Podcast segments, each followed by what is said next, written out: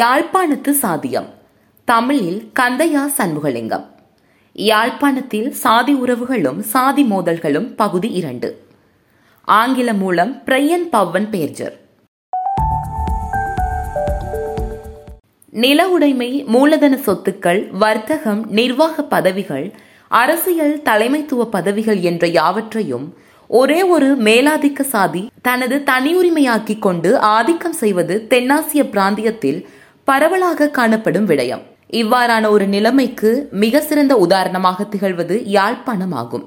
யாழ் குடாநாட்டின் அரைவாசிக்கும் மேற்பட்ட சனத்தொகையை கொண்ட வேளாளர்கள் எந்த போட்டியுமின்றி விவசாய காரணிகளின் உரிமையாளர்களாக உள்ளனர்.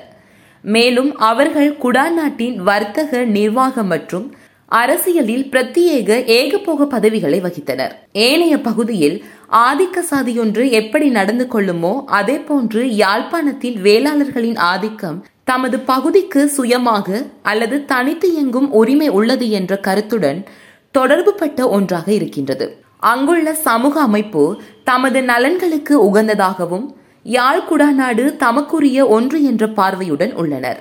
இப்படியான எண்ணம் இருந்த போதும் அவர்கள் மேலாதிக்கம் பூரணமானதல்ல. வேளாளரின் இயல்பும் மனப்போக்கும் மரபு வழி விவசாய முறையுடன் ஒத்துப்போகும் தன்மை என்பதால் விவசாய கிராமங்களில் அவர்களது நாட்டாண்மை செல்லுபடியாகின. கடற்கரையை ஒட்டி வாழும் ஆழ்கடல் மீன்பிடி தொழில் செய்யும் கரையார் தங்கள் சுயாதிபத்தை கை நழுவ விடாது பாதுகாத்து வருகிறார்கள். போர்த்துகீசர் காலத்தில் கத்தோலிக்க சமய மதமாற்றம் நிகழ்ந்த காலம் தொட்டே கரையார் அத்தகைய சுயாதிபத்திய உணர்வை வெளிப்படுத்தி வந்தனர். டச்சுக்காரர் ஆட்சியின் போது வேளாளர் பிற சாதிகள் மீது உறுதியான கட்டுப்பாட்டை வைத்திருந்தனர்.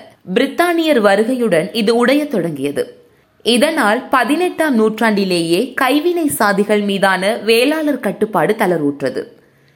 20ஆம் நூற்றாண்டில் பள்ளர், நலவர் என்ற இரு விவசாய ஊழிய சாதிகள் மீதே அவர்கள் தம் ஆதிக்கத்தை செலுத்தி வந்தனர்.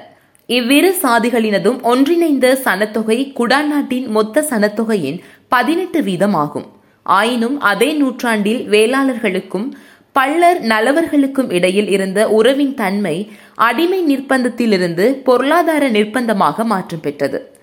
உதாரணமாக 1950களில் தாழ்த்தப்பட்டோரில் பலர் பணங்கூடல்களாகவோ அல்லது தரிசு நிலமான கட்டாந்தரையாகவோ இருந்த வேளாளருக்குரிய காரணிகளில் வாழ்ந்து வந்தனர். வேளாளர்களுக்கு உழைப்பையும் தொண்டூழியத்தையும் வழங்க தவறினால் காணிகளிலிருந்து வெளியேற்றப்படும் ஆபத்தில் வாழ்ந்தனர். பொருளாதார கட்டுப்பாடுகள் முறைசாரா அரசியல் கட்டுப்பாடோடு இணைந்திருந்தது. தங்களது வாழ்நிலையை உயர்த்துவதற்கு தாழ்த்தப்பட்டோர் முயன்ற போது வேளாளரின் கடையார் குழுக்கள் அவர்களின் குடிசைகளுக்கு தீ வைத்தும் கிணறுகளில் நஞ்சை கலந்தும் கொடுமைகளை இழைத்தனர். யாழ்ப்பாணத்தின் சாதி முறையின் அடிப்படை அம்சங்கள் காலனித்துவ ஆட்சியின் தொடக்கத்துக்கு முன்னரே உருவாக்கம் பெற்றிருத்தல் வேண்டும். யாழ்ப்பாணத்தின் சாதி முறையின் இறுக்கம் இடையில் புகுந்ததொன்று. அதனை காலனித்துவத்துக்கு முந்தைய மரபு முறையின் தொடர்ச்சி என்று கூறுவது தவறாகும். இதனை அரசரத்தினம் ஒரு முக்கிய ஆய்வின் மூலம் சான்றுபடுத்தியது போல, டச்சுக்காரர் தமது வரி வருமானத்தை அறவிட வேண்டும் என்ற தேவைக்காக தமது சொந்த நலன் கருதி வேளாளரின் மேலாதிக்கத்தை வலுப்படுத்தினர். டச்சுக்காரர் கைப்பற்றிய இடங்களில் யாழ்ப்பாணம் ஆகக்கூடிய வருவாய் தரும் ஒன்றாக இருந்தது. அவர்கள் நோக்கில் யாழ்ப்பாணம் ஒரு செல்வம் கொளிக்கும் இடம். அங்கிருந்து யானைகளை ஏற்றி அனுப்பும் வியாபாரம் மிகுந்த லாபம் தருவதாக இருந்தது. இந்த ஏற்றுமதி பொருளோடு டச்சுக்காரர்கள் ஒரு இறக்குமதி பொருள் ஒன்றையும் அங்கே கண்டனர். அமெரிக்க கண்டத்திலிருந்து யாழ்ப்பாணத்தில் வந்து புகுந்த புகையிலை நல்ல விளைச்சலை தரும் பயிராக இருந்தது. 18ஆம் நூற்றாண்டின் பிற்பகுதியில் வேளாளரால் பயிரிடப்பட்ட புகையிலை மலையாளத்துக்கு ஏற்றுமதியாயிற்று. அப்புகையிலையின் மனமும் ருசியும் மலையாளிக்கு அதன் மேல் ஒரு மோகத்தை உண்டாக்கியது. வேளாள விவசாயிகளும் தரகர்களும் இதன் உற்பத்தியாலும் வர்த்தகத்தாலும் பணம் குவிக்க ஆரம்பித்தனர். டச்சுக்காரர் காலத்தில் யாழ்ப்பாணத்திலிருந்து ஏற்றுமதி செய்யப்பட்ட புகையிலையின் அளவு வியப்பை தருவது. உதாரணமாக 1783ஆம் ஆண்டில் 1 மில்லியன் ராத்தல் புகையிலை ஏற்றுமதி ஆயிற்று. இதன் மூலம் அறவிடப்பட்ட சுங்கவரி மட்டும் ரூபாய் 80,000 ஆக இருந்தது. அந்த காலத்தில் இது மிகப்பெரிய தொகை. புகையிலையை பயிரிடுவதற்கு வேண்டிய உடல் உழைப்பை வேளாளருக்கு தடையின்றி வழங்க டச்சுக்காரர் யாழ்ப்பாணத்தின் சாதி தொடர்பான சுதேச வளமைகளை ரோமன் டச்சு சட்டத்துக்கு ஏற்ப மீள் விளக்கம் அளிப்பது நலவர்களையும் பள்ளர்களையும் அடிமையாக்க உதவியது. பஞ்சகாலத்தின் போது தென்னிந்தியாவிலிருந்து டச்சுக்காரர்களும் தனிப்பட்டவர்களும் 1000க்கும் மேற்பட்ட பள்ளர்களை அடிமைகளாக இறக்குமதி செய்தனர். உதாரணமாக 1694க்கும் 1996க்கும் இடைப்பட்ட காலத்தில் கர்நாடக கரையோர சமவெளி பகுதியிலிருந்து 3583 அடிமைகள் தனிப்பட்டவர்களால் கொண்டு வரப்பட்டனர். நவீன காலத்தின் யாழ்ப்பாணத்தை பற்றி குறிப்பிட்டவர்களின் மனதை உறுத்திய விடயம் அதன் சாதி கட்டமைப்பின் இறுக்கமாகும். இந்த இறுக்கம் யாழ்ப்பாணத்தின் மரபு முறையில் இணைந்த ஒன்று அல்ல. லாபம் தரும் விவசாய ஏற்றுமதி உற்பத்தி முறை ஒன்றின் கீழ் வளமைக்கு மாறான வித்தியாசமான சூழல் ஒன்றில் ஏற்பட்ட திரிபடைதலாகவே சாதி முறையின் இறுக்கம் ஏற்பட்டது. வேளாளரின் சாதி இறுக்கத்தை பாதுகாத்து பலப்படுத்த டச்சுக்காரர் உருவாக்கிய கட்டமைப்பினை பிரித்தானியர் அகற்றியதால் வேளாளர் அந்த இறுக்க சாதி முறைமையை அழியாமற் பேண சிரமப்பட்டனர். முதலில் பிரித்தானியர்கள் டச்சுக்காரரின் கொள்கைகளையே கடைபிடித்தனர். ஆனால் டச்சுக்காரர் செய்தது போன்று பிரித்தானியர்கள் ஒரு சாதியை இன்னொரு சாதியுடன் மோத வைக்கவில்லை. இதனால் வேளாளர் தமது மேலாதிக்கத்தை வலுப்படுத்தக்கூடியதாக இருந்தது.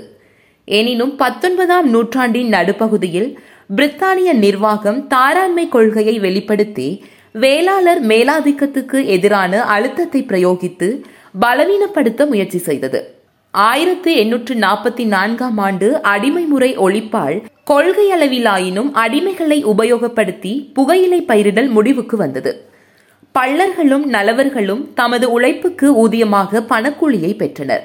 1844க்கு பின்னர் நீதிமன்றங்கள் மரபு வழிபட்ட சாதி கட்டுப்பாடுகளை ஏற்க மறுத்தனர்.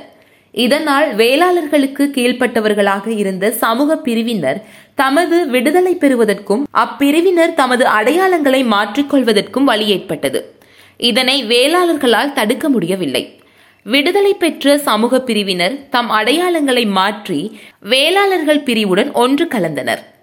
இதனால் சனத்தொகையில் வேளாளர் பிரிவினரின் எண்ணிக்கை அதிகரித்தது. 1970க்கும் 1950க்கும் இடையில் யாழ்ப்பாணத்தின் சனத்தொகையில் வேளாளர் தொகை 30% இருந்து 50% அதிகரித்தது. தாழ்நிலையில் இருந்தோர் படிப்படியாக மேல்நிலைக்கு உயர்ந்து சென்றனர் என்பதை மெல்ல மெல்ல வேளாளர் ஆயினர் என்ற பழமொழி குறிப்பிடுகிறது. யாழ்ப்பாணத்தவர்களும் இம்மாற்றம் பற்றிய உணர்வு உடையவர்களாக இருந்தனர் என்பதை இப்பழமொழி உணர்த்துகிறது. தோட்ட செய்கை பொருளாதாரம் ஒன்றின் விளைவான இத்தகைய சாதி முறையை பலாத்காரத்தின் மூலமே நிலைநிறுத்த முடியும். உண்மையில் பலாத்காரமே அங்கு பிரயோகிக்கப்பட்டது. வேளாளர்கள் சிறுபான்மை தமிழர்கள் மெல்ல மெல்ல வேளாளர் ஆகிவிடுவதை தடுப்பதற்கு சட்டத்துக்கு அப்பாற்பட்ட சமூக கட்டுப்பாடுகளை நலவர் பள்ளர் மீது விதித்தனர். இந்த கட்டுப்பாடுகள் நலவர்களையும் பள்ளர்களையும் வெளிப்படையாக தாழ்த்தப்பட்டோர் என அடையாளம் காட்டுவனவாக இருந்தன. இந்த கட்டுப்பாடுகள் சட்டத்தின் தன்மையை டச்சுக்காரர் காலத்திலும் பிரித்தானியரின் ஆரம்ப ஆட்சியிலும் பின்னர் 1960களிலும் இருந்தன. 1940 மற்றும் 1950களில் உதாரணமாக கோவில்களுக்குள் நுழைவதற்கும் கோயில்களுக்கு அருகில் குடியிருப்பதற்கும் தாழ்த்தப்பட்டோர் அனுமதிக்கப்படவில்லை. உயர் சாதியினர் வீட்டு கிணறுகளில் தண்ணீர் அல்ல அனுமதிக்கப்படவில்லை. லோண்டரிகள், சிகை அலங்கரிப்பு நிலையங்கள், தேநீர் கடைகள் என்பவற்றுக்குள் நுழைவதற்கு அனுமதிக்கப்படவில்லை. பாடசாலைக்கு செல்லுதல், தமது உடம்பின் மேற்பகுதியை மூடி சட்டை அணிதல், தங்க ஆபரணங்களை அணிதல், குழைப்பிடித்து கொண்டு செல்லுதல், ஆண்கள் தலைமயிரை வெட்டி கொள்ளுதல், துவிசக்கர வண்டி, கார் முதலியவற்றை வைத்திருத்தல் ஆகியனவற்றில் கட்டுப்பாடுகள் இருந்தன. தாழ்ந்த சாதியினர் தங்களின் இறந்தவர்களின் பிணங்களை தகனம் செய்யவோ முடியாது, கிறிஸ்தவராகவோ பௌத்தராகவோ மதம் மாற முடியாது போன்ற தடைகளையும் விதித்தனர். சட்டத்துக்கு அப்பாற்பட்ட இந்த சட்டவிரோத சமூக கட்டுப்பாடுகளை நடைமுறைப்படுத்துவதற்கு வன்முறையை நாடினர். காடையர் குழுக்களை ஏவிவிட்டு தாழ்த்தப்பட்டோரை அடித்து துன்புறுத்தினர். இவ்வாறு மேலுயர முனையும் பள்ளர்களையும் நலவர்களையும் தண்டித்தனர். இக்காடையர்கள் தீண்டத்தகாதவர்களின் கிணறுகளை அசுத்தப்படுத்தல், அவற்றுள் இறந்த நாய்கள், மலம், குப்பைகள் என்பவற்றை கொட்டுதல், வீடுகளுக்கும் வேலிகளுக்கும் தீ வைத்தல் என்பவற்றில் ஈடுபட்டனர். அடித்து உதைத்தல், சில சமயம் கொலை செய்தல் போன்ற கொடும் செயல்களிலும் ஈடுபட்டனர். மாவிட்டபுரம் நெருக்கடிக்கு முற்பட்ட காலத்தில் ஏற்பட்ட சச்சரவுகள் பலவற்றின் போது தாழ்த்தப்பட்டோர் பலர் மரணத்தை தழுவினர். நடை உடை பாவனைகளில் வேளாளர் விதித்த இக்கட்டுப்பாடுகள் உயர்சாதி தாழ்ந்தோர் என்ற எல்லைக்கோடு வகுக்கும் முக்கிய கருவியாக இருந்தது. பாங்ஸின் கூற்றில் அவர் இந்த அம்சங்கள் இன்று வேளாளர் ஒருவர் தன்னை பள்ளர் குலத்தவர் ஒருவரிலிருந்து எப்படி வேறுபடுத்தலாம், பள்ளர்கள் வேளாளரை போல் நடந்து கொள்வதையும் தம்மை வேளாளர் என்றே கூறிக்கொள்வதையும் தடுப்பதற்கு வழியில்லை. குறுகிய காலத்துக்குள் வேளாளருக்கும் பிறருக்கும் இடையிலான வேறுபாடுகள் மறைந்துவிடும். சாதி இப்போது இருக்கும் வடிவில் தொடர்ந்து இருக்க முடியாது, அது மறைந்து போகும். பல்வேறு அகமண குழுக்கள் ஒவ்வொன்றும் பிற குழுக்களை விட தாமே உயர்ந்தோர் என்றோ அல்லது சமமானவர்கள் என்றோ கூறிக்கொள்ள முடியும். இவ்வாறான ஒப்பீட்டு தர நிர்ணயம் புகுந்தால் காலப்போக்கில் கலப்பு திருமணம் தோன்றும், சொத்துக்களிலும் பகிர்வு ஏற்படும். வேளாளர் தமக்கும் தீண்டப்படாதோர் என்று கருதப்பட்டவர்களுக்கும் இடையில் உள்ள சமூக எல்லைக்கோட்டை பாதுகாப்பதிலும் அந்த கோட்டை தாண்டாமலும் இருப்பதற்கான பல நம்பிக்கைகளையும் சடங்குகளையும் வளர்த்துவிட்டனர். தீண்டத்தகாதோரை நாகரிக நிலைக்கு உயராத புராதன மனிதராகவும் இழிந்தவர்களாகவும் காட்ட முயன்றனர். வேளாளர் நடத்துவிக்கும் கோவில் கிரிகைகளில் தமது தீண்டத்தகாத வேலைக்காரரை விலக்கி வைத்து பின்னர் பிசாசு கெட்ட ஆவிகளின் தீண்டலுக்கு வந்த படையல்களை வேளாளர் தீண்டத்தகாதவர்களுக்கு கொடுத்தனர். தாழ்த்தப்பட்டோருடன் தொடர்பு படுத்தப்படும் குழப்பம், விசர், மலட்டுத்தனம், மனதை வாட்டும் உபாதைகள், வேறு பல தோஷங்கள், சங்கடங்கள் ஆகியவற்றை தமது இடத்தில் இருக்கும் கோயில்களில் இருந்து அகற்றுவதாக நினைத்து இந்த சடங்குகளை செய்கிறார்கள். இவ்வாறு தாழ்த்தப்பட்டோரை புராதன நிலை தோஷம் என்பவற்றுடன் தொடர்பு படுத்துவதை பல ஆய்வாளர் சுட்டிக்காட்டியுள்ளனர். இந்த துடக்கு தோச பொருட்களுடன் தாழ்த்தப்பட்டோர் சம்மதப்படுத்தப்படுவதால் அவர்கள் தீட்டும் துடக்கும் உடையவர்கள். எந்த வகையிலும் இந்த துடக்கை போக்கி அவர்களை சுத்தப்படுத்த முடியாது என்ற கருத்தை அவர்கள் இச்சடங்குகள் மூலம் நிலைபெற செய்துவிட்டார்கள். வேளாளர் சிலரது சிந்தனைப்படி இவ்வாறு கரைப்பட்டவர்களை, துடக்கு உடையவர்களை தமிழ் சமூகத்தில் முழுமையான உறுப்பினராக இணைத்துக் கொள்வது கடினம். இது ஒரு தீவிரமான நிலைப்பாடு.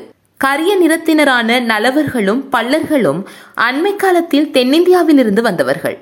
டச்சு காலத்தில் ஏற்பட்ட இடப்பெயர்வால் இவர்கள் வந்தனர். இவர்கள் மைய நீரோட்டத்தில் சேராமல் விலகி நிற்பவர்கள் என்றவாறான சிந்தனையும் வேளாளரிடம் உண்டு. ஒன்றிணைந்த இனமாக ஒரு அரசியல் அடிப்படையை கட்டியெழுப்பி அதன் மூலம் கொழும்பு அரசாங்கத்தை அரசியல்வாதிகளுக்கு மேற்கூறிய உட்பிளவுகள் பல்வேறு சவால்களை முன்வைத்தது. நலவர்களும் பள்ளர்களும் தமிழர்கள் இல்லை என்று 1970களில் சிலர் கூறியதை போன்று சொன்னால் தமிழ் சமூகத்தை எப்படி ஐக்கியப்படுத்துவது?